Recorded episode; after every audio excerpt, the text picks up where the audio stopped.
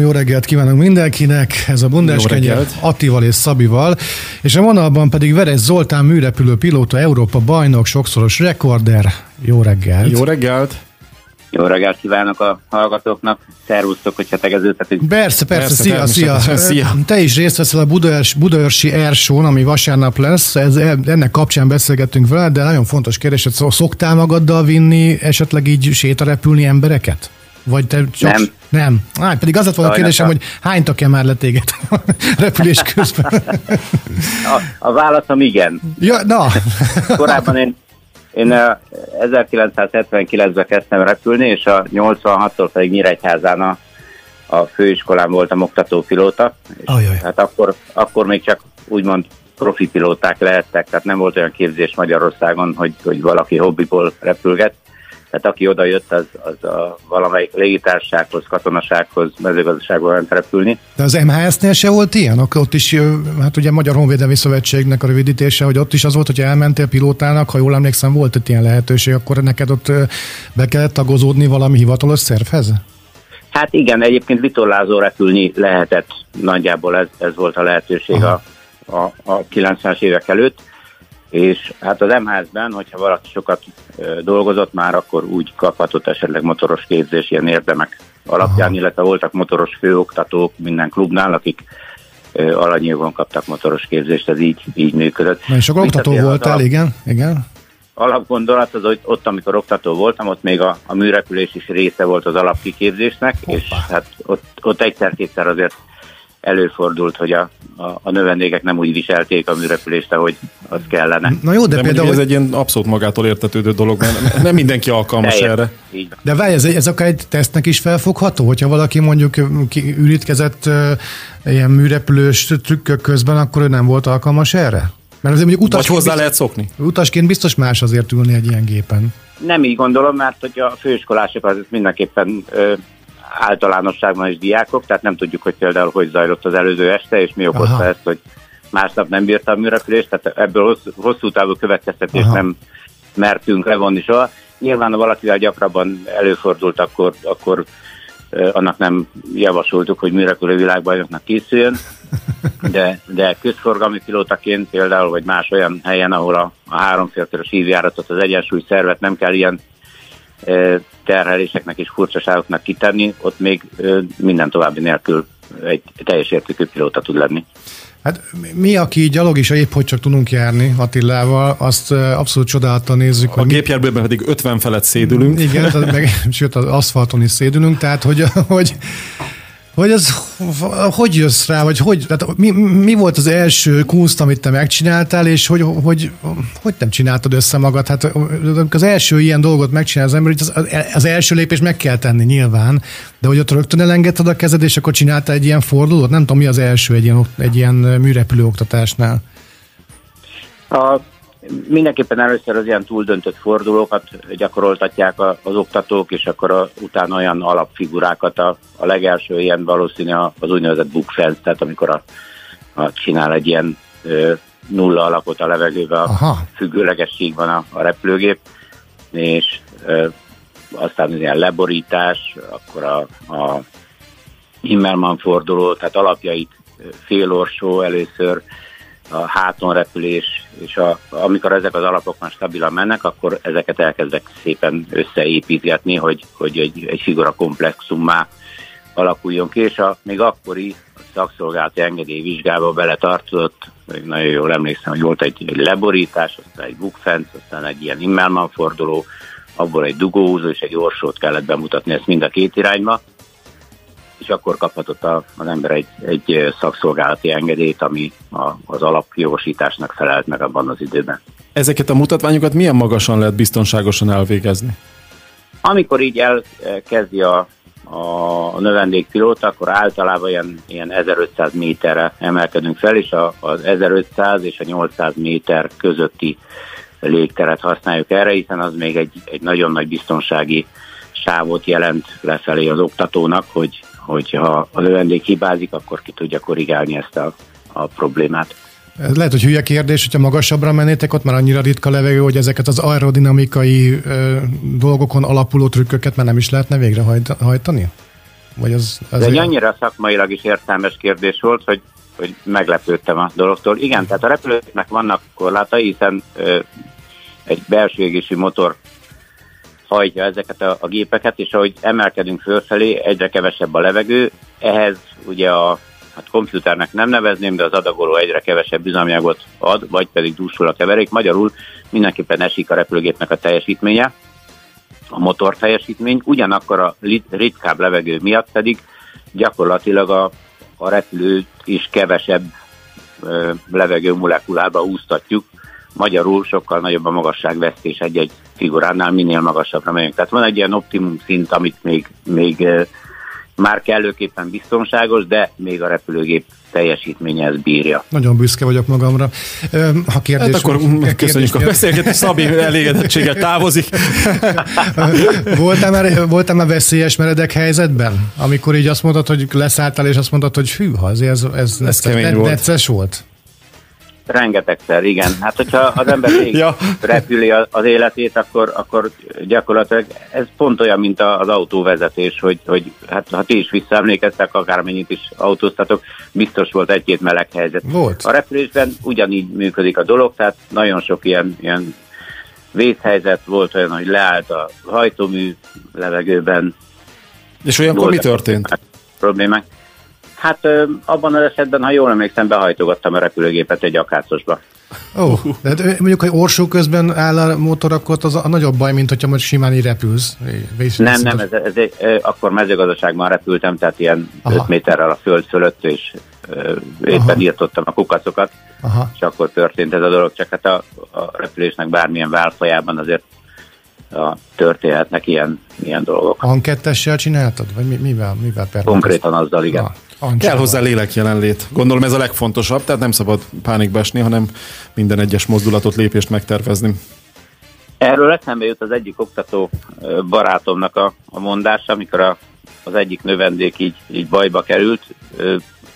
Látszólagosan az ő átélésében nagyobb volt ez a baj, mint valójában, de mindezt, amikor leszállt, akkor erősen reszketett a keze, oda ballagott az oktató barátom hozzá, és annyit mondott neki, hogy te most egy darabig nem menj kisilni. Ez jó. Ez jó. Hát bírom, ejtőernyősöknél, meg a repülősök, repülőknél is vannak ilyen irgalmatlan jó, ilyen igazi férfi sztorik. Nagyon bír. Egyszer voltam ejtőernyős táborban, nyilván megjelentek a pilóták, és mondták, hogy ti nem vagytok normálisak. Épp emberi, épp gépből épészel nem ugrik ki, jöttek ezek a lózungok. Mit, mit fogsz végrehajtani a, a, az Ersón vasárnap? Mi, valami különlegességgel készülsz, vagy eleve különlegesség? Valami világrekord lesz-e, mert lesz hogy van már ezen kívül öt? Igen, mindig különlegességgel készülök, hiszen a, a, általában ezek a bemutató repüléseim improvizációk, tehát soha nem készülök egy, egy kom, konkrét komplexummal.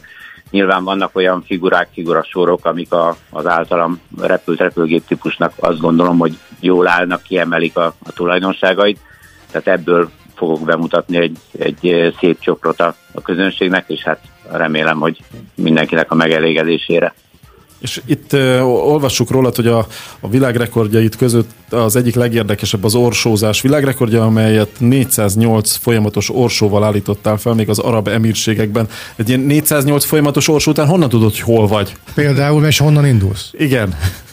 E, igazából nem az volt ebben a fontos szerintem, hogy a 408 orsó után tudjam, hogy hol vagyok, mert nem releváns valljuk be. Sokkal fontosabb volt, hogy a 408 orsó közben tudjam, hogy hol vagyok, hiszen a térben és időben, ha eltévedt volna az ember, azzal rengeteg papírmunka járt volna szerintem. Tegyük már tisztába ezt az orsó dolgot, bocsánat, hogy, hogy ez, Igen? ez amíg, én nekem az orsó fejem az, hogy fejjel lefele mész, és akkor orsózó, vagy az vízszintesen van az orsózó? Vagy valami horgászeszköz nem, nem tudom. jut az eszedbe. Milyen irányban hát a horgá- horgászeszköznek végül is a, a mozgása, a peremorsónak a mozgása uh-huh. az, az hasonlít rá. Gyakorlatilag az orsót úgy kell elképzelni, hogyha a repülőgépet hossz irányban felszúrjuk egy, egy nyársra, egy hurkapálcára, mondjuk egy ilyen modellrepülőt, és elkezdjük pörgetni, akkor ugye a hosszengelyek körül forog a, a repülőgép, azt nevezik orsónak. Ezt, ez tiszta, azt, csak hogy milyen irányban, felfele, lefele? Ér, tessék? Felfele, igen, lefele, vízszintesen, igen, igen. Igen, hát lefelé vagy felfelé, a, ott a, azt hiszem, hogy azt hiszem második kozmikus sebesség kellett volna, olyan 11 méter per szek, vagy a kilométer per szekundum, hogy azzal megindulni, hogy, hogy végre tudjam hajtani. Lefelé viszont kevés lett volna a hely, úgyhogy ilyen szempontból maradt a vízszintes. Aha. Tehát vízszintesen orsóztam, és ami a, a nehézsége volt talán ennek az az, hogy, hogy egyenesen, tehát egy irányban nem lehetett orsózni, mert akkor a közösség csak az első 15 orsót látta volna. Tehát a, a valamilyen módon orsózás közben vissza kellett fordulni a, közönség felé újra és újra, és akkor gyakorlatilag ilyen lóversenypálya alakban csináltam ezt a folyamatos orsózást, ahol a két végén úgy hívják azt a figurát, hogy orsó koszorú, tehát a repülőgép orrát az orsózás közben fordítani kell a, a, a horizonton is, hogy, hogy ellenkező irányba vissza tudjak fordulni is. És gyakorlatilag ezt úgy kell elképzelni, hogy ilyen nagy nulla alakot, tehát egy ilyen lóversenypálya alakot rajzoltam a, a levegőben vízszintesen, miközben forgott a repülőgép a hoztengelye körül. Milyen típusú repülőgép ez amúgy, amivel repülsz? Egy MX-es típusú, ilyen amerikai szénszából épült repülőgépet használok, a, akkor az orsózáshoz viszont egy extra 300-as típusú, az meg egy német gyártmányú gép volt, amit akkor repültem. Úgy tettük fel ezt a kérdést, mint egyébként, ha bemondanád a nevét, akkor tudnánk, hogy miről van szó. Kawasaki vagy Honda. Igen. igen. igen. Tervezel még? Igen.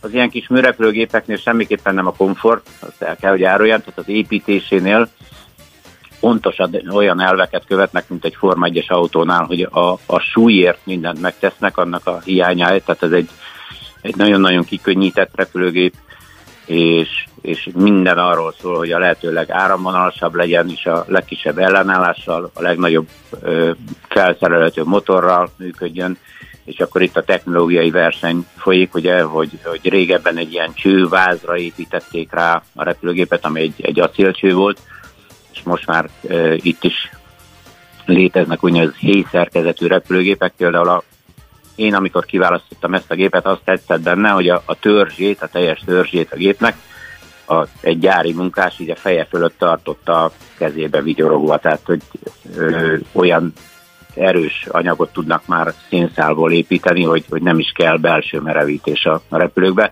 Innen aztán egy nagyon-nagyon könnyű gépet. A jelenlegi gép az 560 kg, úgyhogy abban a, a motor 180 kg. És 8000 köbcent is. Hogy lehet 180 kilós egy 8000 köbcentis motor? Az, az hát úgy, egy... hogy ebbe, ebbe belerakják az anyagot, hiszen repülésről van szó, és, és minden túl van méretezve, illetve ö, meglepődnének, hogy milyen, azt kell, hogy mondjam, hogy primitív motor, hiszen a, a második világháború óta sokat ezeken a motorokon nem fejlesztettek. Ez úgy néz ki ez a motor, mint egy Volkswagenbe, egy boxer, boxer motor, motor. Mm. keres, és gyakorlatilag 8000 köbcent így van, viszont olyan pici kompresszió viszonyjal működő a biztonság miatt, illetve úgy túl vannak méretezve a forgattyúsáz minden, hogy, hogy ne legyen, hogy ne lehessen probléma. Aztán ennek ellenére azért szokott lenni, de de mégis minimalizálják ezt a kockázatot. Nyilván egy pörgős motorról van szó, akkor annak ellenére a 8000 köbcenti. Meg, hogy... Ez a másik, ami ahogy nem pörgős motor, nem? hiszen 2700 a, a maximális fordulata ezeknek a motoroknak. Tehát nem, a, a, kompresszió miatt motor... kérdeztem, hogy a, mondtad, hogy az a löket, nem tudom mi, mindegy, oké, de akkor nem pörgős motor, az a lényeg. Nem, abszolút nem. Tehát ez egy biztonságos kis alap, alaphangon zümbögő motor, ha így tetszik. Tervezel még, bocs. A, igen, ennyi, én is gondolom a világ rekordot, csúcsot, rekordot rekord, beállítani valamilyen még. szempontból, Guinness rekordok könyvébe ismételten bekerülni? Soha nem terveztem ilyesmit, az mindig szembe jött, azt kell, hogy mondjam, tehát bármelyik ilyen rekordomra gondolok, amit így hangsúlyozok, hogy nem tartok sport teljesítménynek, inkább légi kihívásnak, de ennek ellenére soha nem terveztem, tehát én nem, nem akartam ilyen világrekord lenni, hanem hanem sokszor így beszélgettünk barátokkal, akár a, a Gulyás Kizoli barátommal, aki egy nagyon híres kaszkadőr, és vele például két ilyen rekordot csináltuk, és, és egyszerűen ez csak egy, így kihozta a szóbeszéd, hogy de jó pofa lenne, hogyha mondjuk a, átugranék fölötte, vagy a, alatta, már nem is emlékszem, hogy volt ez pontosan.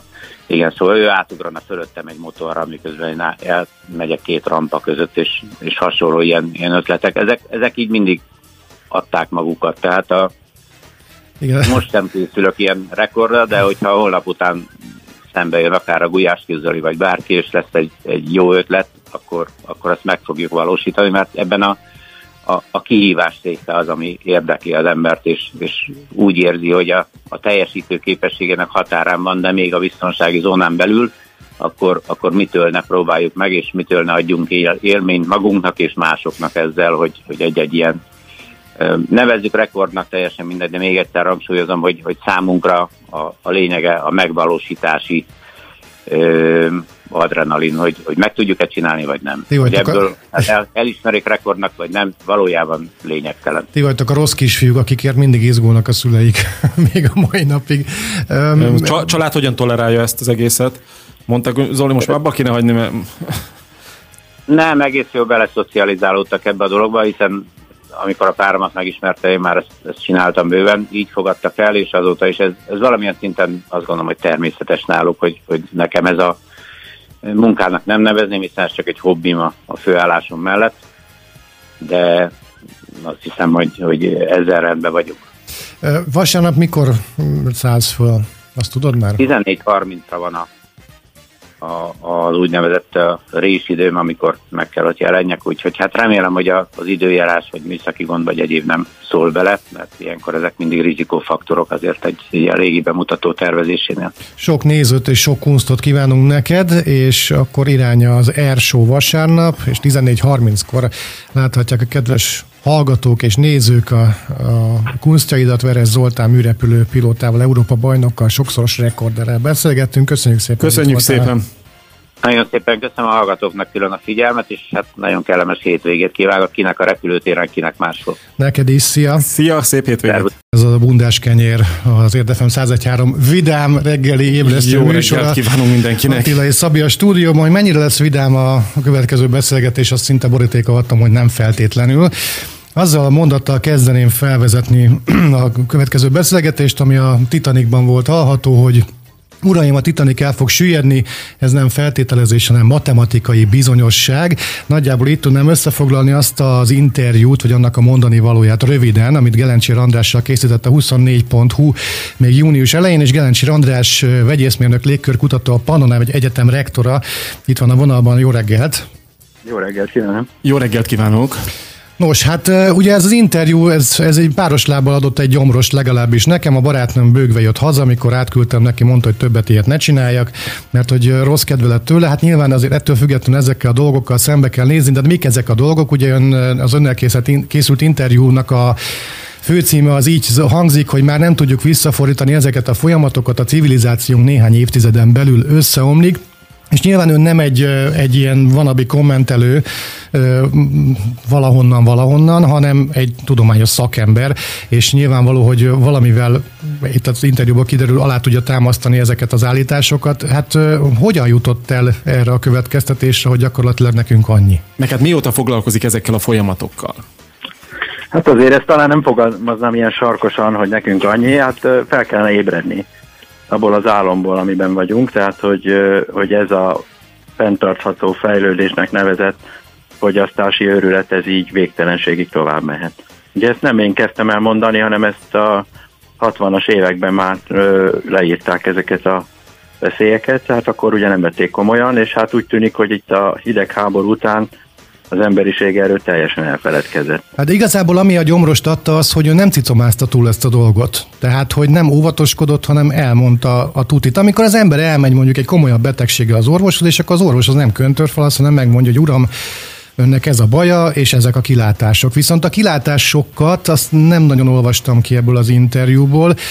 Mi, mi, mi okozza azt, hogy, hogy, hogy ilyen borulátó interjú született? Azt azért hát, mesélj el nekünk, hogy mi nincs, ami, ami szent tudja tartani ezt a jelenlegi ö, létünket a Földön. Hát a, leginkább az emberi értelem hiányzik, a belátás és az emberi értelem, tehát az, hogy az ember, mint jövőben látó lény, képes legyen változtatni a saját életén, és most nem egyénileg gondolok itt magunkra, hanem a, a társadalom egészére, a világ egészére, és nem csak a fejlett országokra feltétlenül és azoknak a, a tudatos polgáraira, hanem, hanem a 8 milliárd emberre, aki, aki manapság él a Földön. De hát nyilvánvaló 8 milliárd embert nem lehet egy emberként kezelni, ugye nem vagyunk egy egy ilyen ökoszisztéma, vagy hát azok vagyunk, de nem gondolkodás tekintetében semmiképpen, legalábbis szerintem, hogy, hogy mi lenne az a felismerés, aminek el kéne jönnie? Hát ugye látjuk azt, hogy ezek a folyamatok hova vezetnek. Egyébként a saját bőrünkön is érezzük, tehát azt gondolom, hogy itt nem csak arról van szó, hogy ez egy elmélet vagy hipotézis, hanem, hanem hát azért bizonyos korlátokat már érzékelünk. Nem is kell annyira messze menni Magyarországon is. Mik az alapvető problémák? Egy picit akkor menjünk az elejéről, kezdjük az elejéről. Tehát mik azok, amelyek ahhoz vezetnek, hogy itt évtizedeken belül bajok lehetnek? Tehát milyen alapvető nyersanyag hiányra lehet számítani? Hát ugye az alapvető probléma az az, hogy a földre anyag 4,5 milliárd éve nem érkezett, tehát nekünk abból az anyagból kell gazdálkodni, és itt a kémiai elemekre gondolok, amelyek a Földön rendelkezésre állnak. És azokhoz a technológiákhoz, civilizációs vívmányoknak a megvalósításához, amivel az emberiség modern fele él, azokhoz ezek az anyagok szükségesek. És mi ezeket az anyagokat elpazaroljuk, szétszórjuk, nem becsüljük meg, és a, a, a végén szembesülni fogunk ö, azzal, hogy ezek az anyagok nem fognak a rendelkezésünkre állni abban a mennyiségben, amilyen mennyiségben hát az egyre növekvő létszámú emberiség igényelni. Milyen anyagokról beszélhetünk? Tehát mik azok a legfontosabb anyagok, amik kellenek ahhoz, hogy működjön ez az egész dolog, de hát mivel, hogy felhasználásuk abszolút mértéktelen, ezért innentől kezdve a véges készletek gyorsan kimerülhetnek.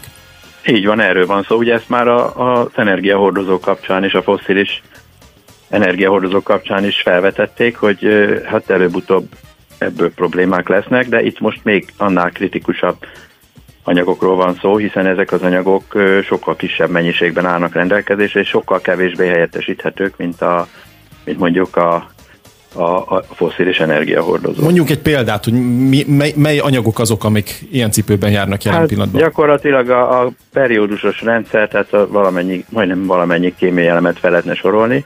Nem is feltétlenül azzal van baj, hogy mennyi van belőlük, hanem hogy az előállításuk mennyi energiát emészt fel. Ezek az elemek olyan formában kellenek nekünk, amilyen formában a természetben nem fordulnak elő.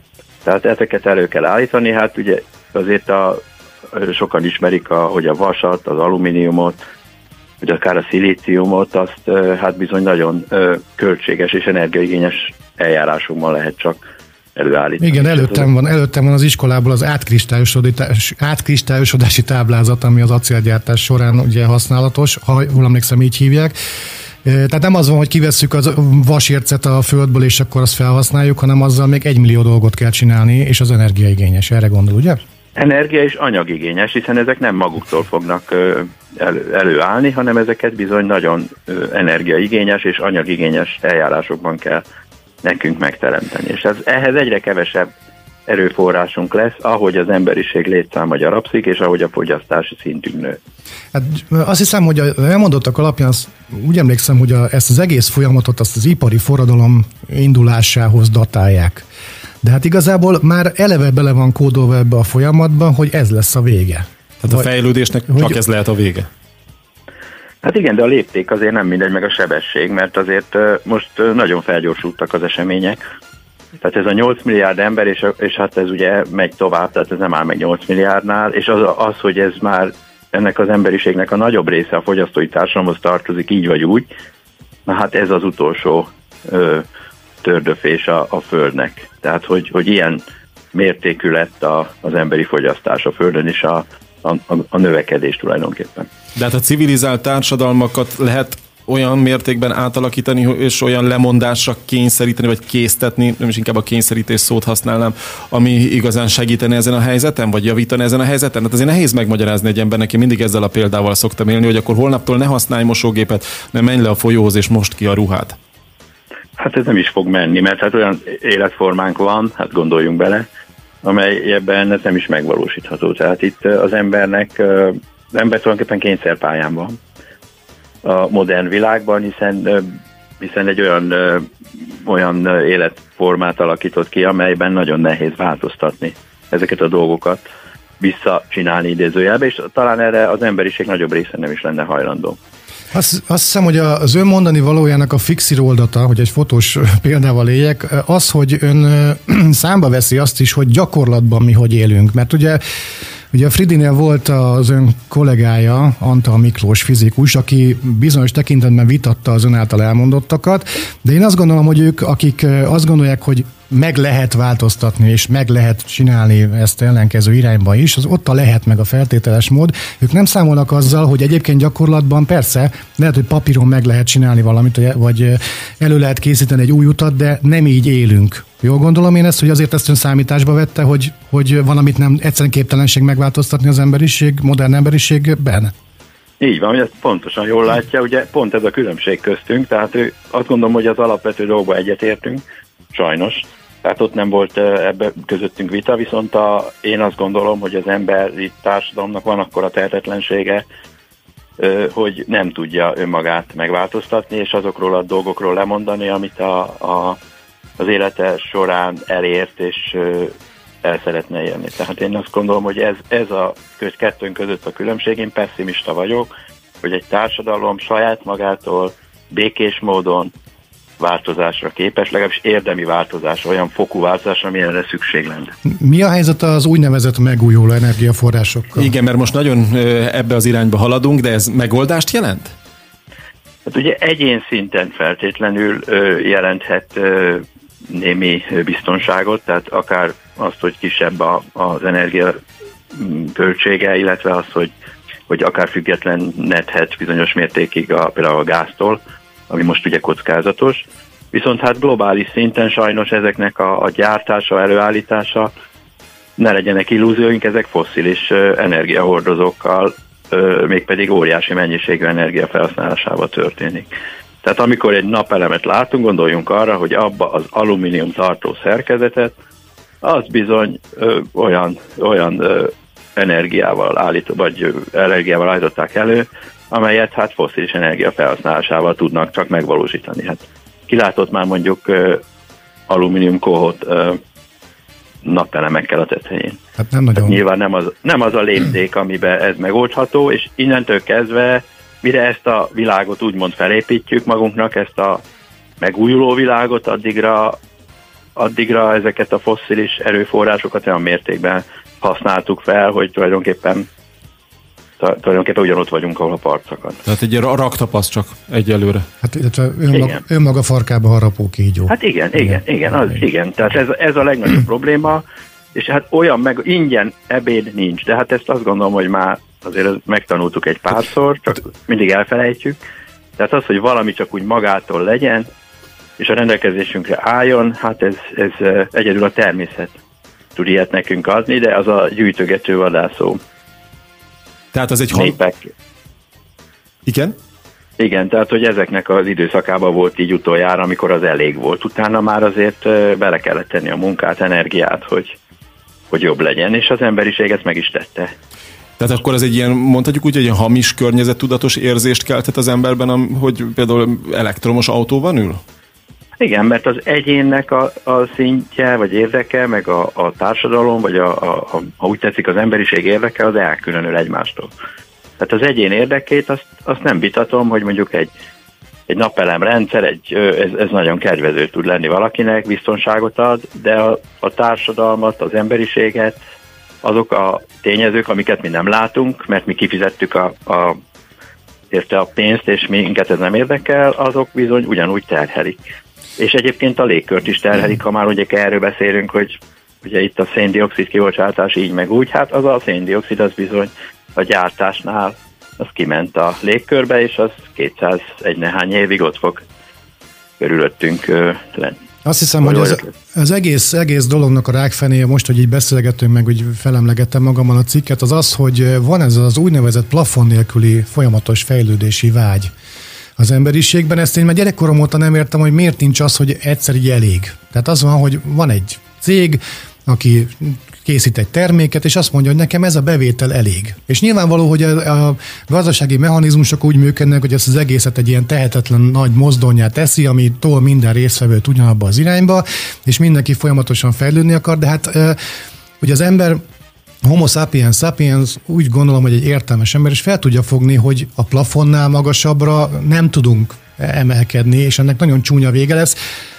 fizikából, kémiából is lehetne biztos ilyen példákat előhozni, hogy növeljük a teljesítményt, és ugye idő után, hogyha elérünk egy bizonyos plafont, akkor a teljesítmény elkezd csökkenni. Csak ezt nem kéne megvárnunk. Lehet, hogy, hogy ez a fő probléma? Hogy ez, ez a mértéktelen növekedési vágy? Igen, igen, de hát ez ugye az emberiségben kódolt, vagy hát az emberekben kódolt az, hogy és ez nyilván valamikor a túlélés szolgálta, hogy minél többet gyűjteni, mert az biztosította a, a, a túlélést. Hát azért most már nem túlélést gyűjtögetünk, azért maradjunk nem, nem, annyiban, hanem hát mindenféle olyan dolgot, ami amit tudnánk nélkülözni. Mi, mi lesz velünk, hogyha az a forgatókönyv jön be, amit ön prognosztizál ebben a, az interjúban, hogy mondjuk ez 2040-re hogy képzeljük el azt a világot, amikor úgymond összeomlik a civilizációnk? Ami addig teljesen hát, természetesnek tűnt. Az nem az lesz? Igen, én, ö, nem, nem az lesz. Én azt mondom, hogy ezt kóstolgatjuk. Tehát azért ezt most egy kicsit húzzuk tovább ezt a, a gondolatsort, amiben most élünk. Tehát azért most már vannak bizonytalanságok a rendszerben. Lesz-e gáz, lesz-e benzin, lehet-e kapni bármilyen élelmiszert, mennyibe kerül. Uh-huh. Tehát azért ez, ez kezd egy kicsit korlátos lenni. Nem, nem annyira magától érthetődő, mint mondjuk egy évtizeddel ezelőtt.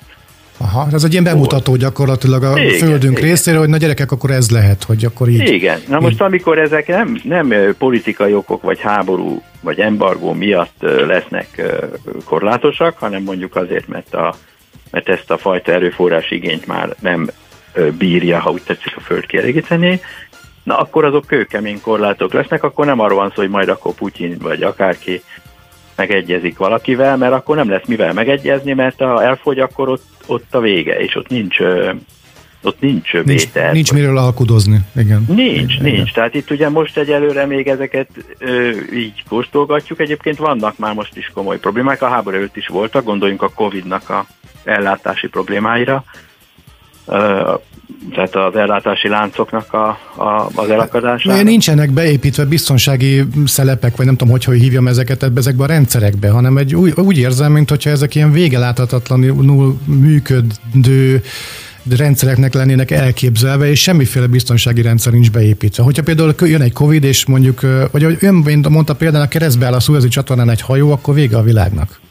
Hát igen, csak ugye azért sincs, mert, mert olyan mértékű az igény és a, a, a növekedés, hogy egyszerűen ezeket a tartalékkapacitásokat luxus kiépíteni, és egyáltalán nincs rá erőforrás, hogy, hogy ilyen, ilyen esetekre készüljenek. Ezért hát mindenki abban bízik, hogy ezek az esetek nem fognak bekövetkezni, de hát sajnos, mint a példa mutatja, ezek, ezek bekövetkezhetnek. Én egymástól függetlenül működő rendszereket amelyek tulajdonképpen ehhez az állapothoz vezetnek, ezeket hogyan lehet alakítani, befolyásolni? Van-e, van-e értelme? Tehát, hogy, hogy, hogy bele lehet nyúlni fentről? Van ilyen lehetőség? Globális szinten valamit megváltoztatni, hogy a vészcsengőnek legyen valami értelme?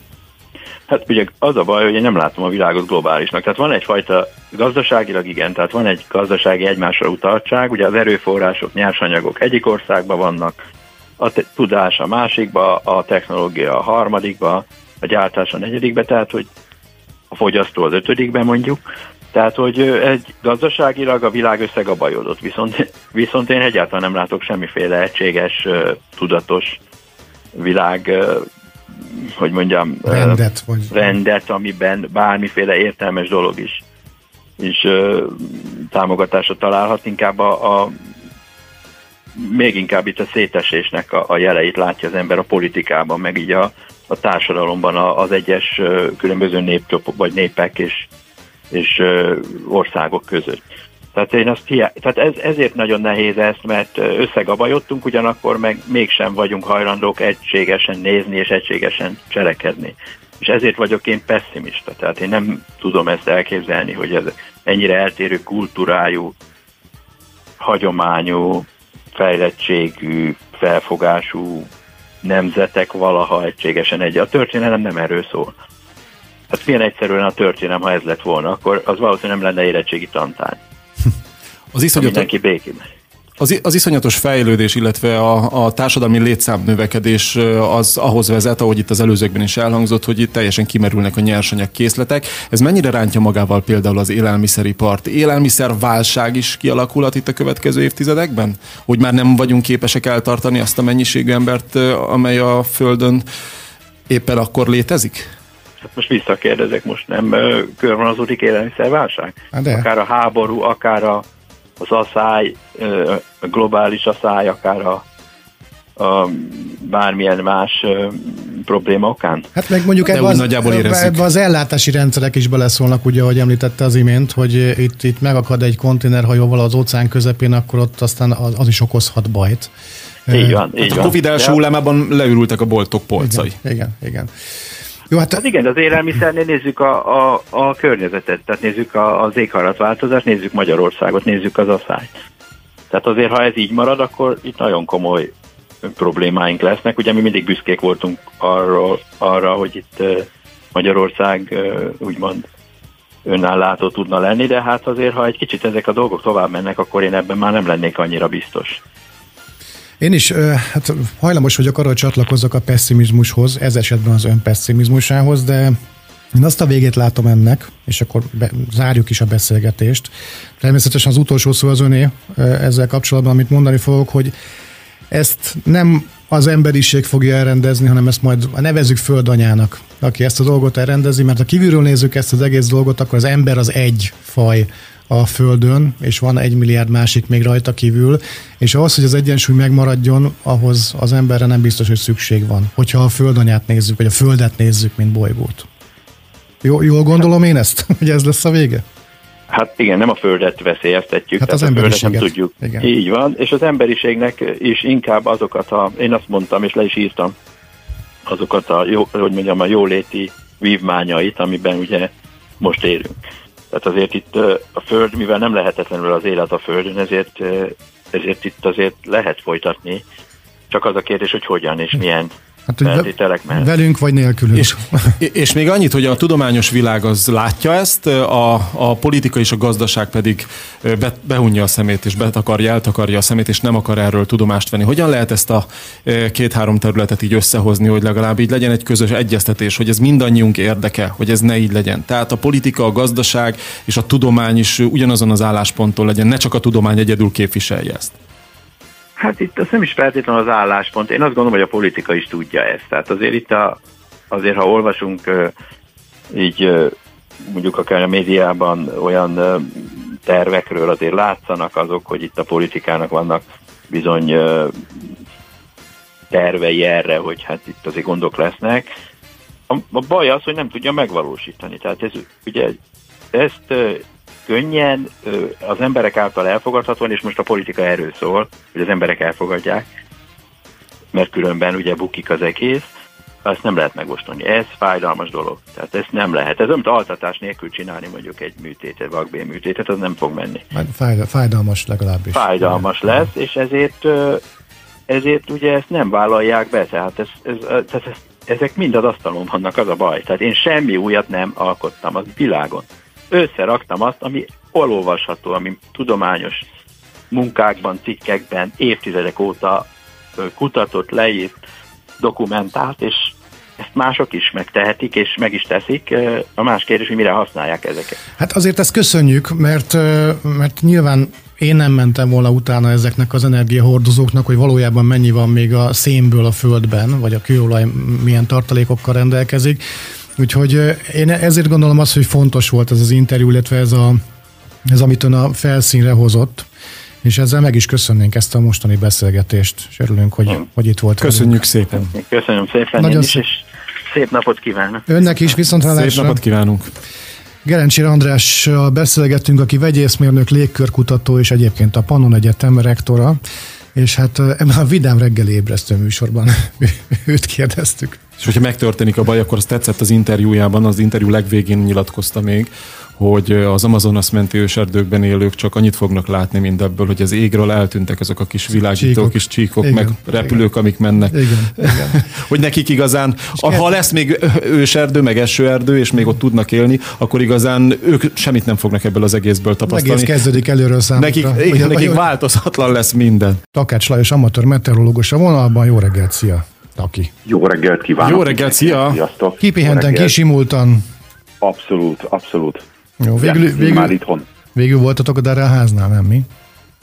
Nem voltunk, képzeld, de nem jutottunk el odáig, de nem felejtettem el, mert még meg is kérdeztem az idegenvezetőt, hogy Mondta, hogy az nagyon, esély, nagyon messze van. Arra nem járunk. Aha, jó. Na nem gond, térjünk rá az időjárásra, mert remélem, hogy jól figyeltem. Tegnap talán még azt mondták, hogy ez egy nagyon furcsa hidegfront, ami most jön, mert hogy itt fog dekkolni nálunk, nem csak egy átzuhan rajtunk, hanem itt, itt befordul, itt, itt hömpölög egy kicsit, aztán esik az eső. Jól, jól láttam én ezt? Pontosan, nagyon, nagyon jól láttad, annyival szeretném még kiegészíteni, hogyha megengedett. Persze. Hogy hullámot vet a hidegfront az Alpokon. Ezt a kifejezést használták, igen. Igen. igen tehát ez ugye ez azt jelenti, hogy ahelyett, hogy rendes frontmódjára átvonulna felettünk, tehát jönnek az áporok, nem oda szél, másnap kisüt, lesz két nap. Nagyon, nagyon akadozik a vonal valamiért. Ö, arra megyek. A gyere ki a betonbunkerből. Jó, jó, jó. Te már készülsz. Nem tudom, így, így jobb, jobb már. Szuper, szuper. Szóval, hogy ahelyett, hogy átzuhanna az országon, igen, ez ugye hullámot vett, hullámot vett az Alpokon, és felettünk fog képződni a csapadéka. Ráadásul ebben még az is közbe fog szólni, hogy emögött a front mögött képződik egy úgynevezett peremciklon. Ezt úgy képzeljétek el, mint egy, mint egy kis ciklont, csak sokkal kisebb nyomásmezőkkel, tehát nem egy, nem egy olyan jelentős, de ahhoz pont elég lesz, hogy északkeleti irányból folyamatosan pumpálja ránk a hideg levegőt, és mivel elég magas lesz a, a alapvetően a páratartalom, ezért aztán gyakorlatilag kettig csapadékos időre számíthatunk, bármilyen hihetetlenül is hangzik ez most itt a, az osztály, hát merném mondani, hogy legvégén, nem a kellős közepén, de például ahogy én nézgettem most a modellfutásokat, vasárnap és hétfőn kifejezetten esős idő néz ki. Például a ti környéketeken a négy napos várható csapadék összeg az 60 mm felett van. Ez ugyanúgy Veszprémre is igaz, 68 mm-re. Ez soknak számít, ugye? Vagy, vagy átlagosnak hát az, is? Az, az, az, az 7 cm durván.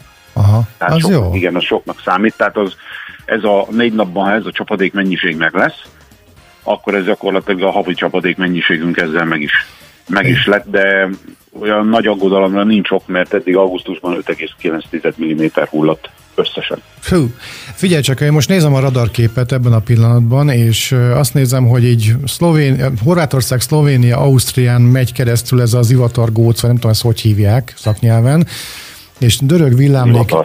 Zivatarlánc. Zivatarlánc. Dörög villámlék, de hogy ebből hogy lesz itt nálunk bármi, mert nekünk tök üres a mi térképünk. Szóval itt, hát itt... most még. Aha. Most még persze, hogy üres. Ez az ivatarlánc, ez, ez gyakorlatilag ugye folyamatosan képződik majd, és ahogy, ahogy érkezik a front, ez szépen, ez az ivatarlánc tolódik észak-keleti irányba, tehát tulajdonképpen nálunk mindig azok a, az ivatarok lesznek a befutók, hogyha nézed a, a radarképet, Igen. amik nagyjából Zágráb környékén képződnek Aha. és indulnak észak-keleti irányba, azok lesznek a miénk. Ott most jelenleg még nincsen. Hát ilyen minimál Nincsen van képződés, ahhoz még, ahhoz még emelkednie kell a napnak, illetve közelebb kell érnie a, a front előtti instabil mezőnek, ahol maguk ezek az ivatarok képzik. Azt nézem, igen, szakmázunk egy kicsit, ilyen ostorcsapás szerűen, így a olasz, olasz, Olaszország fölött van most egy ennek az ivatarláncnak az alja, és úgy néz ki, hogy ez kezd így bekanyarodni így felénk, legalábbis én ezt látom ebből a, ebből a képből, és most azt jól látom én, hogy a Duna vízgyűjtőjén, vagy a Duna szakasz, különböző szakaszain esik az eső, és akkor ebből Igen, nekünk... már tegnap is, tegnap is volt, tehát Ausztrián már végigvonult tegnap egy, egy ilyen hasonló zivatarlánc, óriási mennyiségű csapadékot hagyva maga után is, illetve iszonyatosan nagy kárt okozva, illetve ha jól olvastam a hírekben, akkor két haláleset is történt, ráadásul két kisgyerek. Ajaj fakidőlés, azt hiszem fadölt az autóra, vagy valami hasonló, annyira nem néztem, nem olvastam utána, nem szeretem az ilyen híreket, csak, csak félszemmel láttam. Uh-huh. És ez mik, mikor ér ide ez a, ez a, ez a vízmennyiség? Ez, én, én úgy számolom, hogy ma 17 órától Mert elkezdem, elke, elkezdem elkenni a Duna vízszintje, úgy érted? Én azt, azt kérdezem, hogy mikor... Ja, most még a Dunát tartunk. Igen, okay, igen. Bocsánat. Ez, ez sajnos azért nem olyan, ez nem megy olyan nagyon hirtelen végbe, hiszen rendkívül alacsony a Duna vízállása. Természetesen valamennyit emelkedni fog a vízszint, de egy ilyen ö, csapadékos pár naptól nem kell attól tartanunk, hogy esetleg itt áradás vagy bármi történik. Nyilván emelkedik a Duna vízszintje, ami, amire óriási nagy szükség van, nem csak a Dunának, hanem bármelyik vízünknek most már kivétel nélkül. Igen, igen. És ez, hogy fog ez az egész lecsapódni a Velencei tónál? Vannak számítások? Tehát ott mennyire tudjuk visszahozni a szintet? Hát gondolom, hogy nem egy olyan nagy látványos emelkedés lesz, de hát azért valamilyen emelkedés csak lesz. Hát eh, persze, csak a Velencei tónál is annyi változásra számíthatunk, hogy nem lesz borzasztóan alacsony a, a vízszint, hanem tragikusan alacsony. Aha, szóval, igen. Ettől azért ne várjuk sem a, sem a megváltás, sem a csodát, hiszen a, például a Velencei tó környékén most már 175 kötőjel 200 mm csapadékhiány tolunk magunk előtt. Hát az, a, igen, valaki azt találta, hogy... Jó, igen, mondjad, mondjad. Bocsánat, még csak ezt kiegészítve.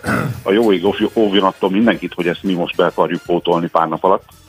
Mert, mert csak a óriási katasztrófa lenne, de, de valahogy mérséklődnie kell ennek a csapadékhiánynak, és amíg ez nem mérséklődik, addig csodát sem várhatunk például a tó vízszintjén. Igen, ezt, ezt írta valaki, hogy nincs az a mennyiségű csapadék, ami ezt a vízszintet meg tudja úgy emelni, hogy záros határidőn belül értékelhető legyen. Igen, mert ez egy, ez egy, egy nagyon szomorú folyamat, mondjuk úgy, vagy reméljük, hogy vége. Ugye ez a rendkívül alacsony vízszint, azt hiszem most már rekord alacsony hát vízszint. már egy ideje, már majdnem egy hónapja rekord alacsony. Minden nap rekord. Igen, igen minden nap egy új rekord van és most ahhoz, hogy, hogy emelkedni tudjon a tóvíz szintje, ahhoz tényleg csapadékos időszak kell, de ez nem, nem egy, meg nem két hetes történet lesz, de talán nem is egy hónapos, hanem ahhoz tényleg normálisan csapadékos időnek kéne lennie. Na és akkor amit egy, átvettünk, hogy akkor mi fog történni meteorológiailag, akkor ez mit fogunk ebből érzékelni? Azt mondod, hogy csapadék az lesz, na, valószínű 60 meg 68 Azt fogjuk érezni elsősorban ma, hogy hogy ugye nálunk is megjelenhet ez az ivatarlánc, tehát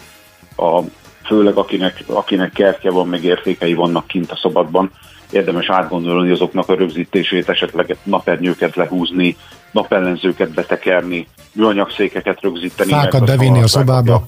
Így van, azt hamar felkapja a szél, és uh, mindenféleképpen javaslom, hogy bármilyen meleg is van, amikor érkezik a vihar, érdemes bezárni az ablakokat, ajtókat, egy a húzat miatt, kettő a beázás miatt, aztán amikor ez a front, front átvonul, és majd szombaton meg is reket felettünk, akkor főleg szombattól úgynevezett beágyazott zivatarok lehetnek. Ez a beágyazott zivatar ez azt jelenti, hogy totál borult az ég, és hol világosabb van, hol sötétebb, de leginkább hol sötétebb, és ebből az zárt felhőzetből fogunk hallani dörgést, villámlást és tapasztalni szakadó esőt.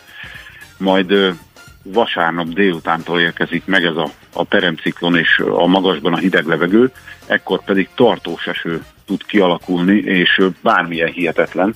Például van olyan hétfői prognózis, hogy egész nap tartós esőt rajzolt, és nem fogod melegedni a csapadék miatt a levegő tovább, mint 15 fok. Na igen, ezt erre akartam rátérni, hogy a hőmérséklet tekintetében mire számítsunk? Tehát minél, minél csapadékosabb lesz a, az időjárás, annál alacsonyabb lesz a hőmérséklet. Na, hát Ez akkor beindul a fűtésszezon. Hát igen, az még most pont hiányozna kicsit, mindenkinek. Kicsit felfrissülünk. Figyelj csak, és akkor ez a 17 óra, amit prognosztizáltál, ez a vízivatarláncnak az ideérkezését jelenti? Ez, körül, ez nyilván körülbelüli persze, uh, időpont, persze. tehát ezt, ezt nem lehet kőbevésni, de általában uh, ilyen ultrarövid távú modellelemzésekből nagyjából egy órás pontossággal ezt be lehet lőni. És akkor azt valóban, hogy, valószínűleg, mikor lehet számítani. azt valószínűleg könnyebben meg tudod mondani, hogy 17 órára viszont emelkedik a Duna szintje, víz szintje. minden, minden bizonyal. Nyugodtan elküldhetsz bennünket a francba. Nem tudom, miért, miért akad be nektek ennyire ez a Dunavis szint. Azért, mert most kidál, de én meg tudom mondani, hogy nekem miért akad be. Azért, mert ki, kinéztem a Molnár sziget mellett a ki, úgynevezett kiságat, ami a Ráckevei Dunaágon van, és nagyon jó horgászhely. És olyan, olyan mérhetetlen alacsony a vízszintje. Nyilvánvaló mi történt, ma idén felfedeztem, rá két hétre leengedték belőle a vizet, mert ugye Gondolom valami oka volt ennek vízügyi szempontból, és nem lehet rajta horgászni kajakkal, úgyhogy meg hát tele van növényzettel, és azt várom, hogy mikor emelkedik rendesen föl 160 centire, amikor lehet benne kajakozni. és nekem ez a, nekem ez a, ez a motivum, ami ez mozgat ilyen irányban. Tehát, tehát akkor azért, azért van benne egy kis személyes érintettség. Természetesen. Igen. Mire való, hogy rádió műsor, nem saját magunk. Hát a Szabi már fakép, faképnél hagyta a Velencei tavat. Már nem is érdekli a Velenceit, hogy ott Nem, mikor... most már, most már Duna. Nagy, nagy vadra lő a Duna. Igen, most már Duna. Nem, mert a Velencei tóra is játszik, még csak ott most szörfözés van, tudod. úgyhogy, úgyhogy ez. Úgyhogy Szabina, és hogy Szabinak megy a küldjük a hűtlen című hogy, számot. hogy megy a szörfözés? Kérlek szépen, hát most megint ott rettegek, hogy elfelejtettem mindent, mert egy hete, nem volt rendes szél, úgyhogy nem Mondjuk, tudtam menni. Folyamatosan leír a skeg, tehát nem... Hát a másik fel be kell húzni rendesen a, a szörföt, hogy el, érdemes legyen vele elindulni, mert ugye leír a, a, az, Igen. az, az, az a szápauszony. Skeg. Skeg, nevezük skegnek. És, és hát meg egyébként egész jó, most hát tudok jönni menni, anélkül, hogy beleesnék a vízbe. Ugye most tovább kéne lépnem, amitől rettegek, hogy ugye ez a trapézolást, hogy kikötik az embert a vitorlához, aztán lehet hasítani, de hát az, az, az a következő megmérettetés. Az egyik haverom, aki eléggé profi szörfös, és ráírtam, hogy akkor most örülnek, örüljünk együtt, hogy én nekiálltam ennek a sportnak, és akkor azt írta, hogy hát a szakértők szerint 80-100 óra, amire az ember tud rendesen szörfözni. Hát mondom, örülök neki, most tartok a tizediknél. Jó, hát akkor azt bele kell tenni időben és energiában. meg pénzben. Igen, igen. Mert hát, igen. De te most 80-100 órán keresztül oktató segítségét veszed igénybe? Nem, gyakorlás, gyakorlás. Ja, nem. csak te már egyedül vagy. Igen, igen, uh-huh. igen, igen. De most az oktatás az majd a, ez a tovább lépéshez kell majd, hogy megmutassák, hogy kell csinálni, aztán lehet gyakorolni önállóan, de hát ne rólam beszélgessünk. És akkor utána mi lesz, azt már látjátok, hogy ilyenkor mi szokott lenni, hogy jön ez, a, ez, a, ez az itt toporgó ö, front, mert, mert, mert, hogy ugye hullámot vet, és akkor utána, Kánikula. utána, utána megint kánikula, vagy aztán most már... utána, utána úgy tűnik, hogy hát ahhoz, hogy, hogy ez a kánikula visszatérjen, ahhoz, ahhoz ez a légköri helyzet már nem lesz megfelelő, és azért ne felejtsük el, hogy augusztus utolsó napjaiban leszünk már a jövő héten. Én úgy néztem a középtávú előrejelzéseket, hogy szerdától nyugszik megfelettünk a légkör, uh-huh. és vissza fog térni a teljesen átlagos, az augusztus végén megszokott nyári idő, ilyen 27-28 fok mérsékelt légmozgás, reggelente már egy kicsit hűvös, 14-15 fok, ugye sok-sok csapadék után akár egy-egy kötfolt is megjelenhet már a jövő hét közepén, tehát, tehát semmi extra, és a jövő hét végére is láttam már ö, kirajzolódni záporokat, zivatarokat, tehát most nem a mostani, hanem a jövő hétvégéről beszélek, de nyilván ez még pontos előrejelzési szempontból ilyen űrtávlat, tehát beszélhetünk Mhm. róla, de, De de igazából nem számít sehova. Igen. Na és akkor még annyi kérdésem lenne, hogy a tűzi játék akkor valószínű, hogy felejtős, nem? A Budapesti. Én úgy, tud, úgy, nekem most úgy tűnik, hogy igen. Nyilván én nem vagyok tagja a, a A operatív törzsnek, akik, Aperitív. akik uh, aperitív törzsnek, akik erről döntenek. Ha engem kérdeznének, én most lefújnám. Nem csak az időjárás miatt, de ez megint egy másik történet. igen, igen, engedjük igen, el. igen, engedjük el. Ezt engedjük el, de ha szigorúan, szigorúan vesszük az időjárást, és ha mondjuk engem megkérdezne Veszprém polgármestere, hogy na, akkor takikám, mi a helyzet az augusztus 20-a 21 órával, ugye Veszprémben is szokott a Igen. a tűztoronynál tűzijáték lenni, akkor én azt mondanám a polgármester úrnak, hogy sokkal jobban járnánk mindenféle szempontból egy fényfestéssel, ami nagyon klassz szokott egyébként lenni, És nem ázik el. és ugye nem ázik el, és nem zavarja szét a város összes kutyáját a világ minden irányába. Ö, meglátjuk, szerintem, szerintem baj lesz ezzel az augusztus 20-ai tűzijátékkal időjárási szempontból. Tehát ki vagyok én, hogy ezt eldöntsem, én most csak a véleményemet tudom mondani erről. Figyelj, még egy kérdés. Júli, Igen. július vége környékén írták az egyik ilyen szörfös csoportban, hogy gyertek hozzánk még szörfözni, mert hogy még jó szél lesz, mert hogy aztán jön az, a szélcsendes augusztus. Az, az augusztus az szélcsendes szokott lenni? Az ilyen Általában igen, ez Aha. a, igen, ez a, a, a nagy nyári anticiklonoknak az ideje, amikor is, amikor is gyenge vagy maximum mérsékelt a, a légmozgást. Ugye az anticiklonok ideje az azt jelenti, hogy frontmentes. Aha. És hogy ez, ez, ez olyan, hogy ezt leírni júniusban, ez tök jó dolog. Ez most bevált, és azt mondják, hogy igen, mi ehhez értünk. Ha nem így lett volna, akkor csend lenne. Jaj, de jó. Na, Taki, köszönjük szépen. Tehát nem- a, a, igen, bocs, Nem tudom, nem tudom azt ígérni, hogy hú, most aztán vége az asszálynak, mert olyan csapadékos szeptember következik, amilyet még nem láttatok. Nem lehet Ne, nem, hát ez- kijelenteni sem. Nem, hát ti megfigyelők vagytok igazából, és azok alapján próbáljátok meg viszonylag használhatóan rövid távon megmondani, Éppen, lesz. éppen, tegnap írtam, éppen tegnap írtam valakinek, mert ö, kis kritika érte általában a metodológiát, nem engem, és próbáltam védeni a mundér becsületét, és ö, mondtam nekik, hogy a jóslás az általában fizető kategória. A meteorológia az egy, az egy tudományág, ahol megpróbáljuk eltalálni, hogy milyen időjárás lesz, viszont utólag kiválóan ki tudjuk elemezni és megmagyarázni, hogy miért nem olyan volt. Tehát mindig így kell nézni, hogy az utolsó szó az időjárásé. Aha, hát ez jó, hogy mondod, mert egyébként fogunk beszélgetni nem sokára Gelencsi Andrással, légkörkutatóval. Nem tudom, olvastad a 24.20 cikket? Oh, persze, hogy olvastam, még mi is beszélgettünk róla, Na, amikor ez a, ez a igen. cikk ez megjelent. Igen, na és vele fogunk beszélgetni, rettegek a beszélgetéstől, mert félek az okos emberektől, mindegy, és, a, és, és hát, hogy pont ide vág... miért szeretsz? Hát ez, a, ez lett volna az én kérdésem is, hogy és akkor velem mi van? Tehát, hogyha tőlem nem fél, akkor ezek szerint én nem vagyok okos? Be, bent, bent sírok befelé. szóval, hogy, hogy Tehát tudok, vedd, kör, körbe magad olyan barátokkal, akiknél te nagyobb tudsz lenni. Ez a titok, nem? Hát igen.